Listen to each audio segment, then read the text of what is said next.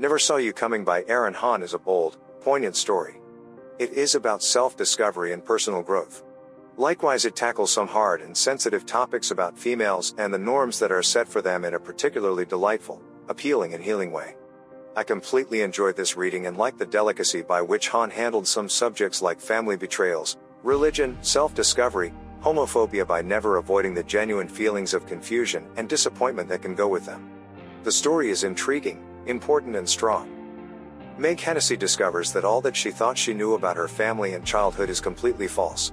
She's deeply shaken and isn't sure how she feels about such countless things given what she's learned combined with each of the lessons she's been taught growing up in the church. Meg sets off on an excursion to meet part of her family that she just found out about and furthermore to spread her wings a little.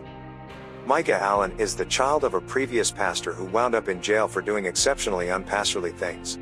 He has tremendously suffered due to his dad's activities and it drove him from going to church, However, it has additionally left him thinking whether he is doomed in his own specific manners because he is part of his dad.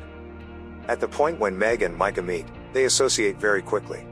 The two of them are going through things, need somebody to lean on, and they appear to be the ideal match in that manner. They can open to each other and truly share what they are feeling, which helps set them both on a way to starting to heal. I likewise adored the way Meg's storyline with her family worked out.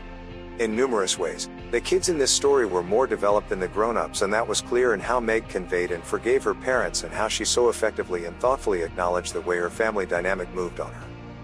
I would recommend Never Saw You Coming by Erin Hahn to others. This book was a brilliant surprise, and I feel that a lot of readers will discover something to identify with inside these pages. I certainly plan to read more of Erin Hahn's work later on. Thanks for listening this book review podcast. If you like this review, don't forget to follow so that you do not miss any of our future podcast. Also show us your love by sharing it with your friends and family.